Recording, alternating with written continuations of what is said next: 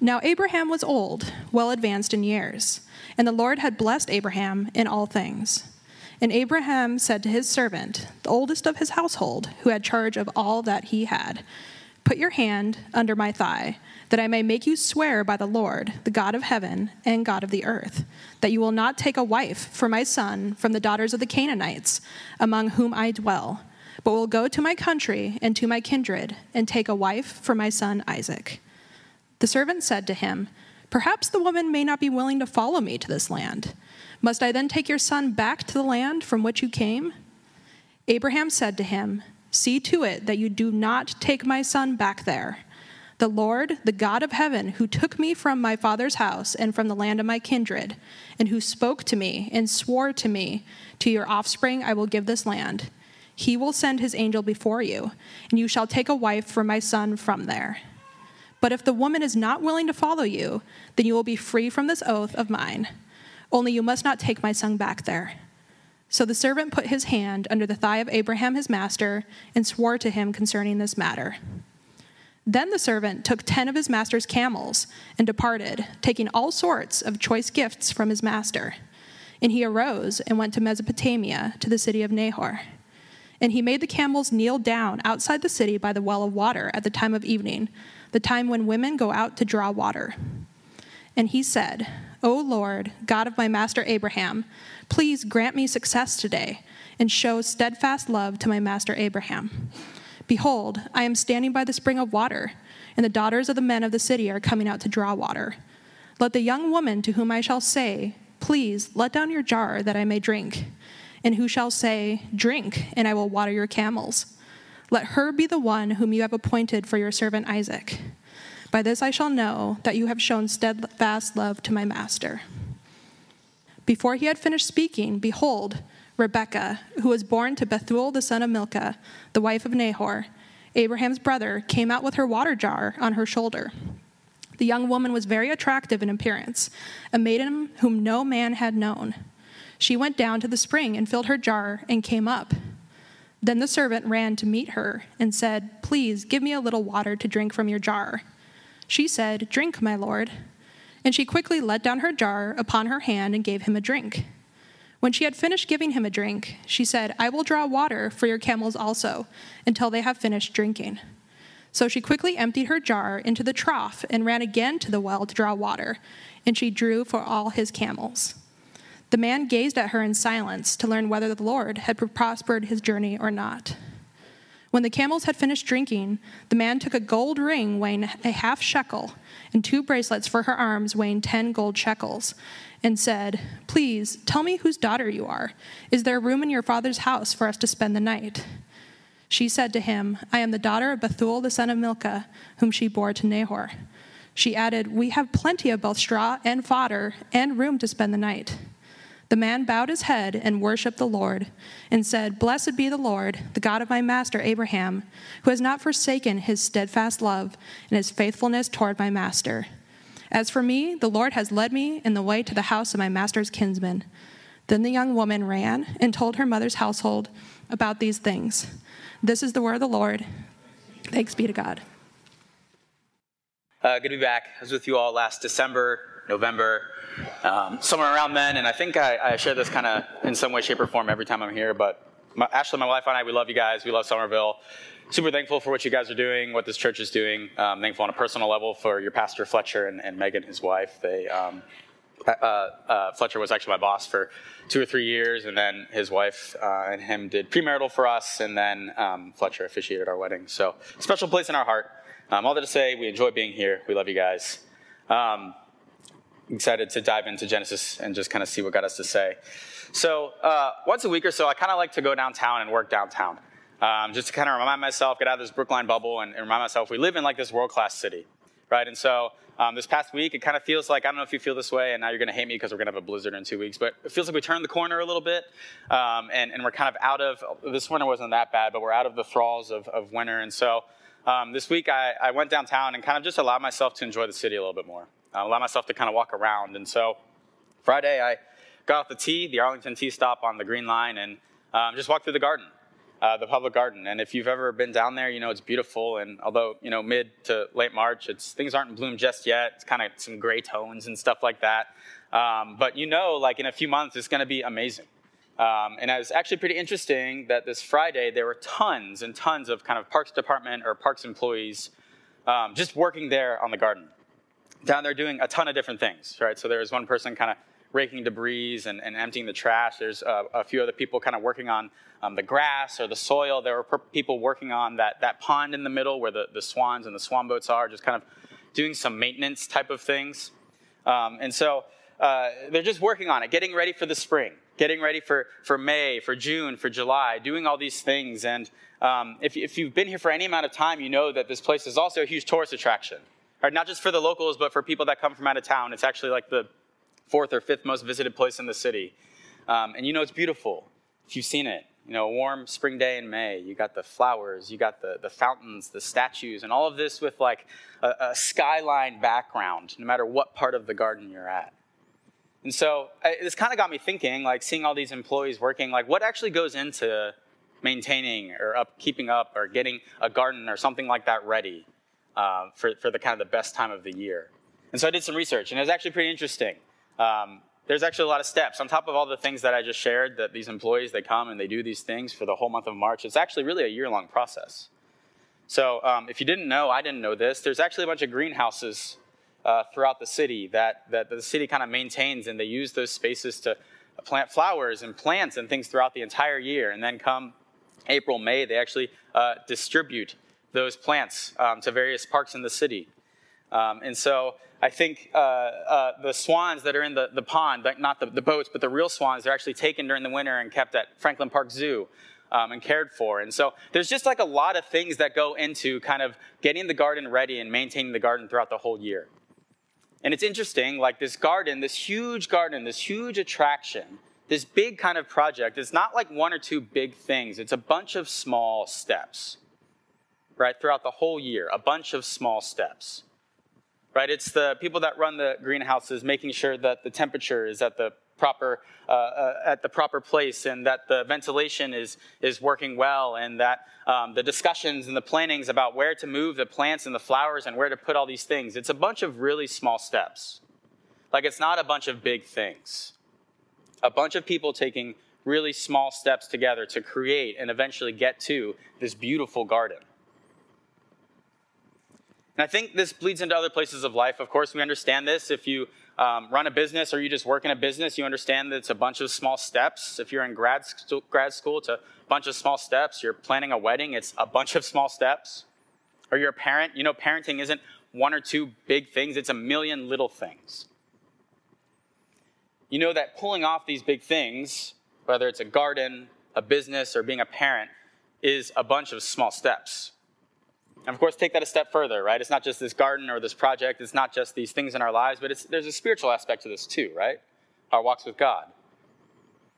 If you're here and you're a Christian, like I'm sure you want to see God do big things in your life.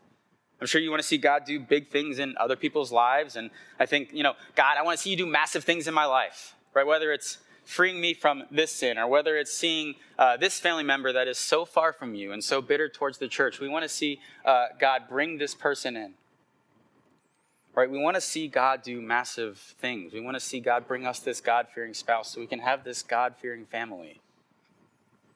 But it's interesting when it comes to the spiritual side of things, I think we so often overlook the fact that God does these big things through small steps of faith. That God brings about these biggest plans of His through small steps. And so our passage in Genesis 24 is really, uh, we see this happening in real time. This is a real life, detailed example of what this looks like. We see people, mainly the servant, we see people taking small steps of faith that lead to big acts of God. Right? We see the servant kind of giving us a crash course of not necessarily just what small steps to take, but also how to take them. So, as we dive into this, as we kind of parse this passage and kind of go through this really long part of Scripture, that's kind of our main point. Our big takeaway for the day is small steps of faith lead to big acts of God. Small steps of faith lead to big acts of God. We'll look at, through, look at that mainly through the lens of the servant, but we'll also talk a little bit about Abraham and his part at the beginning, and then a little bit about Rebecca and her family's part at the end. But we'll, we'll mainly kind of focus on the servant. And to kind of catch up to speed, if you've been uh, with us for the past two to three months, um, well, really, I should say for the past seven to eight months, we've been in Genesis. And the past two to three months, we've really been keying in on Abraham. Right, so this one figure, this one figure, this one man of God and his family, we've kind of been um, tracking with him since Genesis 11. Genesis 11 is where we first met him, and so the past 13 chapters, which kind of equate to about 70 years of his life, we've just been following him and his journey, what God's been doing through um, his life. And so we come to this chapter, and the first nine verses, he's involved in this, and um, I, I, kind of say that we've been tracking with him for three months because these are actually his last recorded words in Scripture. Spoiler alert: next chapter, he just kind of dies. Like this, this, this man of God this faithful man of God who had his ups and his downs. He doesn't go out with a bang. He kind of just like dies. And so that's helpful context as we consider his last words. Right? Look at what he says last. Verse 7. He's speaking to the servant. Before he sends the servant out to kind of go on this journey and um, do this thing, he says this to him. He says, The Lord, the God of heaven, who took me from my father's house and from the land of my kindred, and who spoke to me and swore to me, to your offspring I will give this land. He will send an angel before you. So I think when we consider the fact that this is Abraham's kind of last line, last words, this hits a little bit differently. He's not saying this from his deathbed. Like he lives for another 30 years, but this is his last kind of quotation in scripture. And it hits a little bit differently because Abraham has so far been like a man that is just like 0 to 100, which I greatly identify with personally right? He's had these kind of mountaintop experiences with God where he's been communing with God. He's been um, um, talking to God and bargaining with God and praying to God, and God's been working in and through him in mighty ways. And he's um, lived a holy and upright life. But he's also had these valleys, right? These valleys of honestly stupidity and sin and foolishness. And uh, underneath all of these things, he kind of is, this is a man that honestly frequently struggles to trust the promises of God. And it's ironic, the very promises that he's struggled to believe, he actually uses to reassure the servant. And I think, and again, we're catching us all up to speed. I actually think this shows in a beautiful way how far Abraham's come. Like his small steps of faith over the course of his life. Not perfect, but small steps of faith. It shows us this kind of upward trajectory for his maturity and his walk with the Lord and where the Lord has brought him. That this man who struggled to believe these promises is now encouraging someone else with these promises. And so he encourages the servant. And the servant is the main character of this story. If you couldn't tell, it kind of centers on him. Well, God's the main character of every story, but the servant kind of gets the most airtime. And he takes these, these, these encouragements to heart.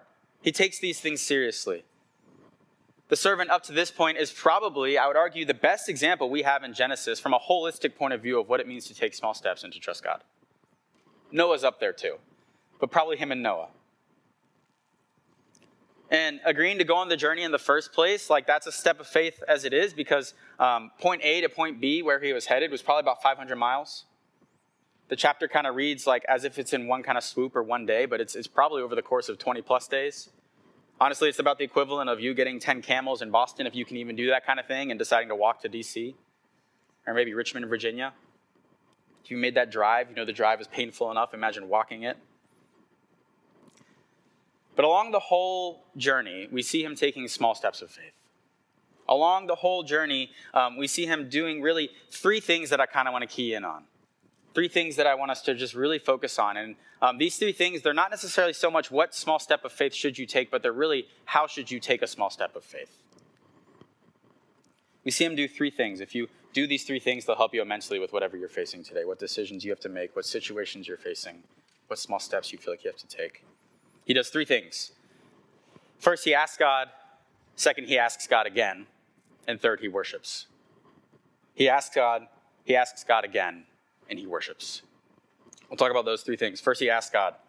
We see him ask God in verses 12 through 14. He's praying to God. He says this O Lord, God of my master Abraham, please grant me success today and show steadfast love to my master Abraham. Behold, I am standing by the spring of water, and the daughters of the men of the city are coming out to draw water. Let the young woman to whom I say, Please let down your jar that I may drink, and who shall say, Drink, and I will water your camels let her be the one whom you've appointed for your servant Isaac. By this I shall know that you have shown steadfast love to my master. In other words, let's look at what the servant didn't do. What he didn't do was kind of take, take a step back and say, you know what? I have been serving Abraham and Isaac for years and years and years. I know their preferences. I understand what they want. I'm going to be able to go and make this decision by myself. Or I'm going to be able to trust in my own understanding and my own abilities and my own discernment to kind of figure out who this spouse should be. No, what does he do? He quite simply asks God God, show me. God, guide me. God, what do you want me to do? And so the application here for us is pretty one to one. Right? In the context of small steps of faith, for some of us, we just need to involve God. We just need to ask God. And I know, like, some of you are like, yeah, of course. Well, like, eh, obviously, right? But it's something we so often don't do. And I actually think some of the things that we say are simpler in the Christian faith, like this idea of asking God, are often the most hardest things. We so often don't do that. Like, there's a lot of smart people in this room. Right? We think about steps of faith or kind of a decision-making process. Maybe you think about, you know, a pros and cons list, or you think about Googling and researching things until 3 a.m. to help you make this decision. Or maybe you even, you do go and ask the people around you. Like, in some ironic way, we involve God's people before we involve God, if we involve God at all, right? And then maybe at best, after we've kind of already made our decision, it dawns on us, oh, I haven't even like prayed about this. And so then we pray about it, already knowing what we're going to do. But we want to be able to say that we prayed about it. Right? We don't ask God. And again, if you've been tracking with us in Genesis, we know the consequences for that kind of thing is disastrous. Like we've seen it all over. We've seen it in Abraham's life. We've seen him um, not ask God about various decisions or situations he's facing. And he, um, time and time again, twice now, has found himself in the exact same place, doing the exact same thing, the exact same lie about Sarah being his sister, and it compromises and endangers him and Sarah and the others. Or Lot, Abraham's nephew, if you, if you remember him, he, at various points in time, did not involve God in his decision making process, didn't ask God if you remember in Genesis 19, it led him and his daughters to a really dark place. And so, for us and the decisions we face, how many of us can kind of say the same? Right? Too often we kind of take a step and then ret- retroactively slap a sticker on it and says, this is, this is God's will for my life. Like we tend to think, oh, if I kind of want this, I think it's what God would have for me. Whether it's a new job or a new role at work or moving to a new part of the city or moving out of the city or dating this person or that person? Have you asked God about these things? Because we see Abraham's servant ask God. Right? He doesn't freak out and try to anxiously try to figure it out himself. He asks God. And what happens? In a somewhat surprising way, God answers. In a way that sometimes that I wish that, that I felt the clarity of God in that way. He answers. Right? In, in a very beautiful way, we actually see God working in the specificities of a prayer. Right? We see God working in super minor, almost mundane details Right? Think about what happens. Like Rebecca gets some water and pours it out for the servant and for the camels. And in that act alone, we see this grace of God. With the smallest bit of precision, God answers a prayer. In the smallest of details, God is at work in this story. And so, as I was thinking about this, I was thinking about this idea of just kind of God being in these small details and in these small steps of faith. If I can be honest, it made me wonder like, do we miss God because we only look for Him in the major places? Like this text shows us, like God's at work in the details. Those small things that you're tempted to not care about or think mean nothing, God's at work in and through those too. And this idea, it actually kind of reminded me of, of one of my favorite passages in Scripture. Um, First Kings, there's this man named Elijah, and he's, he's a prophet, he's a man of God, and um, the scripture kind of paints this account of, of him kind of being alone on this mountain and he's, he's wanting to hear from God. And um, it says this it says this about Elijah. It says, A great and powerful wind tore the mountains apart and shattered the rocks before the Lord, but the Lord was not in the wind. After the wind, there was an earthquake, but the Lord was not in the earthquake. And after the earthquake came a fire, but the Lord was not in the fire. And after the fire came a gentle whisper, and the Lord was in the whisper. And so, could it be that you're missing God in the big things because you're not looking for God in the small things? Elisabeth Elliot, she's an author, a great author. She says if you believe in a God who's in control of the big things, you have to believe in a God who's in control of the little things. And so we see God answering the servant in a small, detailed, precise way. And what does this lead the servant to do? What's the second thing he does? First, he asks God. Then he asks God again. He asks God, he thinks God has answered the prayer. And then he asks God again. Read verse 21. After all this happens, Rebecca's poured the water for, for him and his, his camels, and it seems like God's answered the prayer. What does he do? He says, The man gazed at her in silence to learn whether the Lord had prospered his journey or not. He asked, he thinks God has answered, and so he asks again. And what the servant not, is not doing here, he's not second guessing God. He's not second guessing kind of what has happened or like saying, Did I, this is like so unreal to me. Did I like mishear God? Did I pray something different? Right? Because when you read what the servant prayed for and then what Rebecca does, it's, it's like one to one exactly. The, the actions that happen and the words that are said are exactly what he prayed for, and they happen exactly that way. And so if you and I were in this situation, we would almost say without a doubt, like, this is definitely from God. What the servant's doing here is he's saying, I want to be careful and deliberate, and I want to be sure that this is from God. In other words, just because something good comes your way, it doesn't mean initially that it's from God. A good example of this, of what it kind of looks like to ask and then ask again. Um, some of you know Abby Johnson. She's a member at, at CoaH Brookline. Um, she recently uh, just kind of felt prompted to get a new job, right? She's been in the same job for a long time and kind of in the same role. And um, things might have been getting a little stale, a little dry. And so she prayed about it and she was like, okay, I feel like maybe it's okay for me to kind of pursue a new job. And so um, after praying some, she starts doing what anyone who looks for a job does, right? She's searching, she's um, applying, she's interviewing. And then after some time, she gets some offers, right? These offers, they are more money. Um, they offer her more flexibility. They're a little more exciting. Some of them were in a startup, or some of them were just doing a little bit more of the things she wanted to do. And instead of just kind of saying, okay, that's, that's an answered prayer, she asked God again, just to be sure. Because she wanted to be sure that this was from God, that this particular offer. And so she asked God again, and she involved the, her, her, her friends and her community of faith around her, and she asked the people around her, like, hey, would you pray for this, about this specific situation and this specific job offer? And one of her friends actually came back to her and said, hey, I, I've been praying, and I actually think you should. I think you should stay. And and, and this is why, Abby. The, the reason is because the eternal relational value you have with the people you've been working with for years far outweighs whatever new paycheck or whatever new role that they have offered you.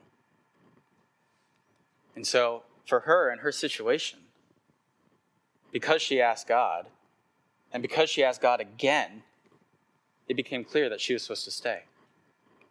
And she stayed. And it doesn't always work out this way, but the Lord blessed her. Like she stayed, she got a raise, she, she was able to cut back on hours, she was able to kind of rewrite some of her job description. And so for her in that moment, a small step of faith was asking God, asking God again, and then it became clear, and she stayed. And so for some of us, that step of faith might be just asking God. Right? But for others, it can look different.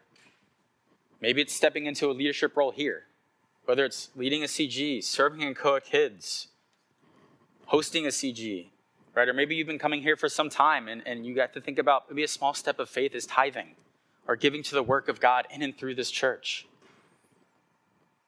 Or maybe it's asking God again before you accept this new job offer, or before you decide to date this person. There's a relational side to this too. Like maybe there's a, you need to ask God about having a conversation with a specific person. This kind of hit me recently. Um, like a year ago, I was not going to name names because it's someone we all know probably, but I was, and it's not Fletcher. Um, I was, I was really mad at this specific person in my life. Um, they'd done something that hurt me, and I was, and it's not my wife either. Sorry, I'm just, I'm just to keep narrowing people out. Uh, um, I was, I was really angry at this person. This was like a year ago, and um, I wanted to come and talk to them at that point in time and air out my dirty laundry and say, "You hurt me in this way, and you did this." And um, honestly, I was justified, justifiably angry. Um, but I did these things. I asked God, and I asked God again, "Should I go talk to this person?" And in a very clear way, quite similar to how this story unfolded, I opened Psalm 4, unprompted, but with this scenario in mind. And the psalm literally read, Be angry and be silent. Lay in your bed and think about these things. And I was like, Frick, okay. And so I didn't talk to that person at that point in time. A year goes by, and um, it's a different story if a year goes by and I'm allowing bitterness to fester in my heart, but that wasn't happening a year goes by and I kind of finally feel this sense of, oh, now's now feels like a more proper time. And I kind of feel the Lord saying now is a good time to do this. And so I went and talked to this person and it went really well. And they repented and they asked for forgiveness. And I realized, had I gone to that person a year ago, I would have blown them up. I would have done a lot of damage. Like I was ready. Like I was ready to fire. But I asked God. And then I asked God again. And he answered. So again, the servant, he's asked God. He's asked God again. And what's the last thing he does? God answers his prayer and it causes him to worship. Verse 26, read this with me.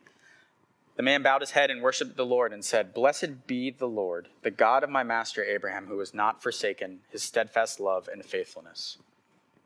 Blessed be the Lord, the God of my master Abraham, who has not forsaken his steadfast love and faithfulness. So, what this shows us all along is what the servant is actually valuing behind it all. It's not the answer,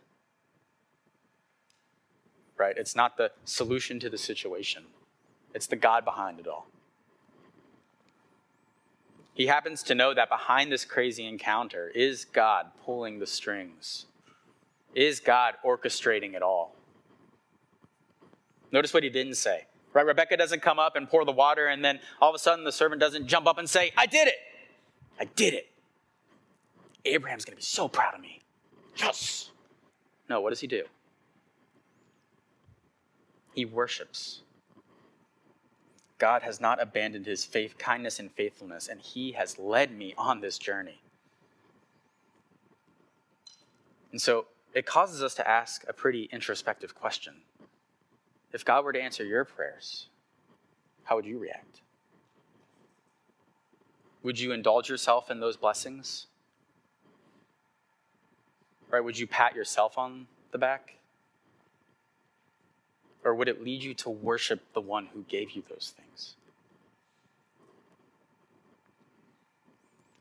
The servant asked God. He asked God again, and then he worships. But here's the thing Here's the kicker. Here's kind of the one thing we haven't talked about so far. The, the second half of our main point, right? Small steps of faith lead to big acts of God. Right? These small steps of faith that the servant are taking, like they're not like overly massive or complex to some degree, right? These are things that hopefully that that you can kind of implement and do even today. Right? But it's what they led to that make these small steps of faith so important. These small steps of faith lead to big acts of God.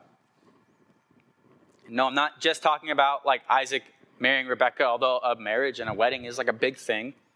What I'm really talking about is God's plan to save his people. God's redemptive plan working itself out through these stories of Genesis. That's what the small steps of faith lead to.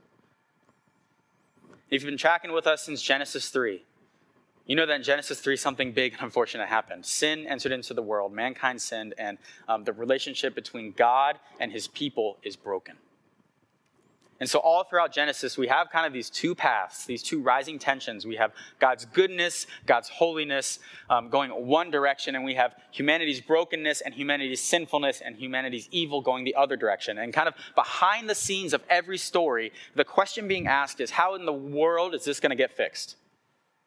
Because in Genesis 3, God promised it would happen.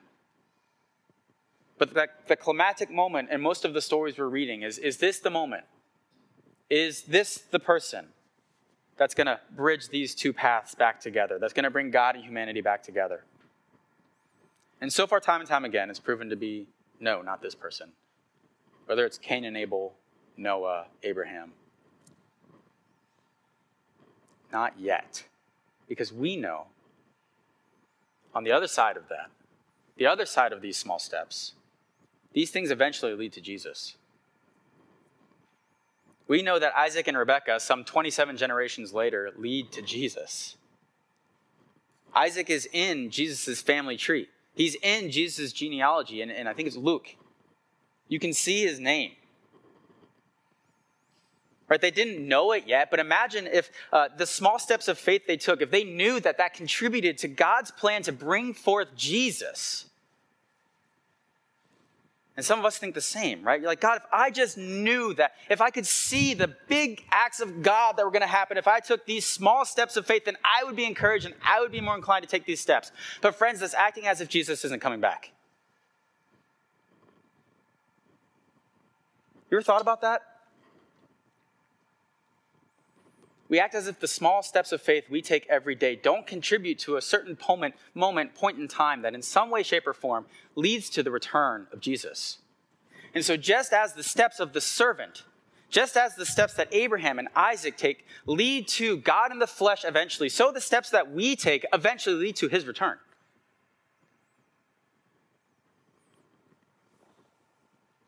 Small steps of faith lead to big acts of God.